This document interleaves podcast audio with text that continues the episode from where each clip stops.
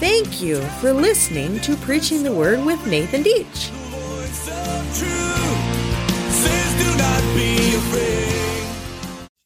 Thank you for joining me for another session in the Mysteries of God's Word. Today we're going to be looking at Genesis chapter 4. You may be familiar with the story of Cain and Abel, but as I've studied this scripture, I've found all kinds of treasures buried. So let's dig in.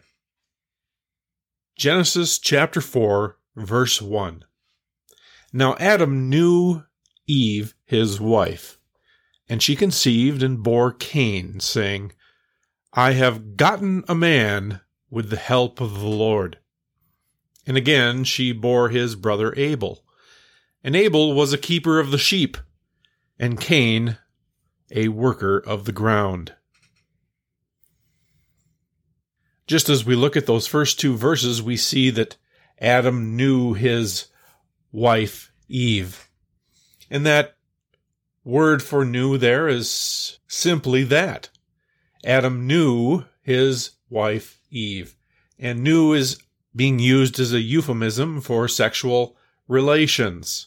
Euphemisms of this type were common cross-culturally, and it shouldn't surprise us that this is being used.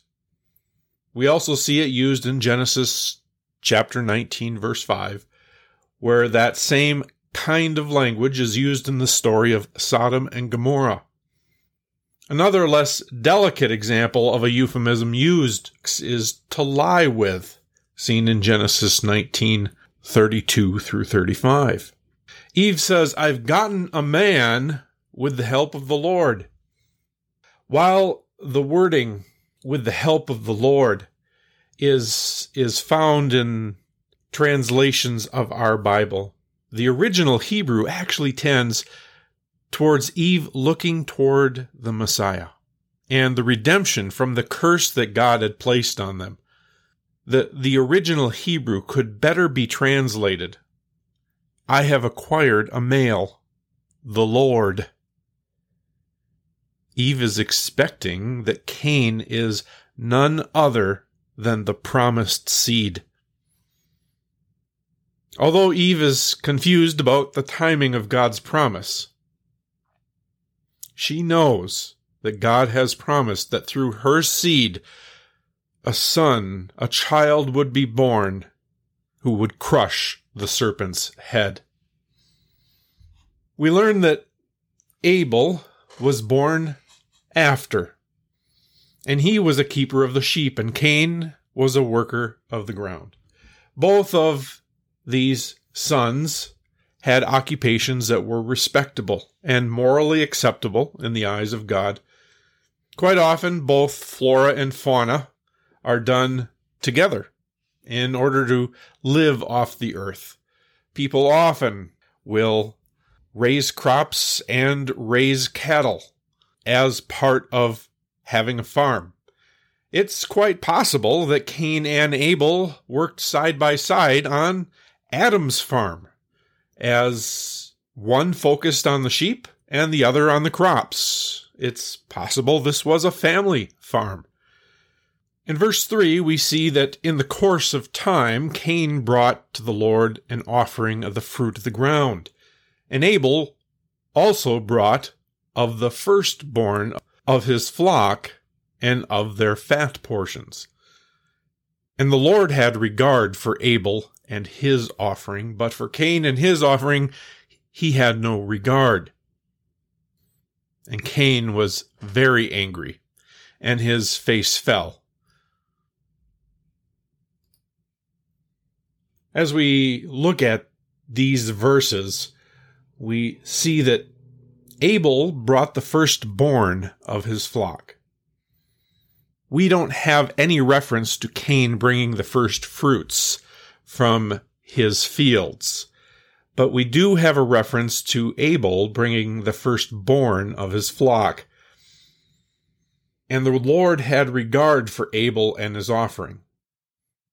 God found Abel's offering acceptable, But it wasn't simply because it was a first fruit offering, but rather because it was an offering done in faith. And we know that from Scripture itself. Hebrews 11:4 reads, "By faith, Abel offered to God a more acceptable sacrifice than Cain, through which he was commended as righteous, God commending him by accepting his gifts. And through his faith, though he died, he still speaks." So we see that it was Abel's faith that pleased God, not simply because he brought the first fruit, but the firstborn of his flock was brought because of his faith. Abel brought his best because he loved the Lord. But for Cain and his offering, God had no regard. Cain did not walk in faith, and so his offering did not please God. It would appear from the text that Cain did not bring his first fruits, but simply brought crops that he wanted to bring.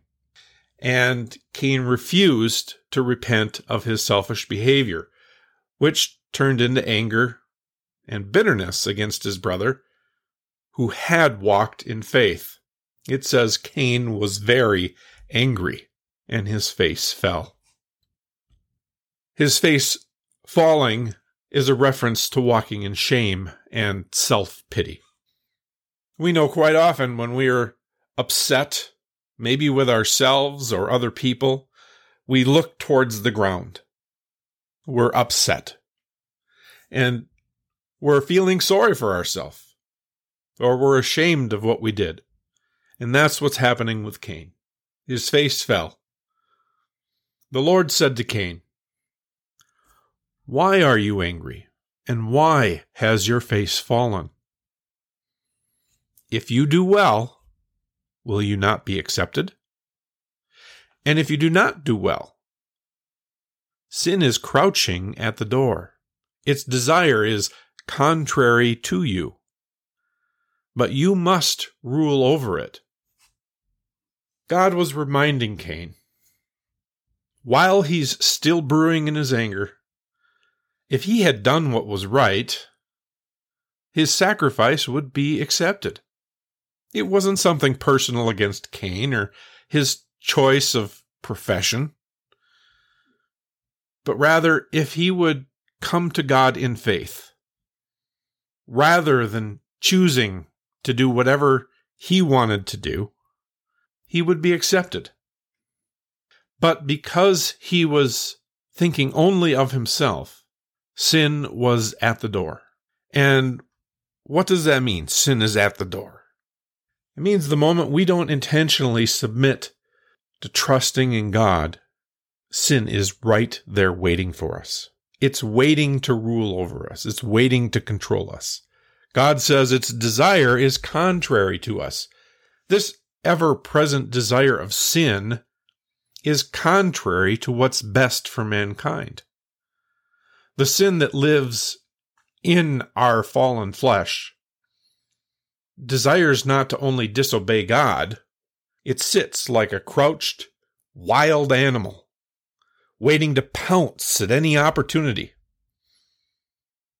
But God says, you must rule over it. You must rule over sin.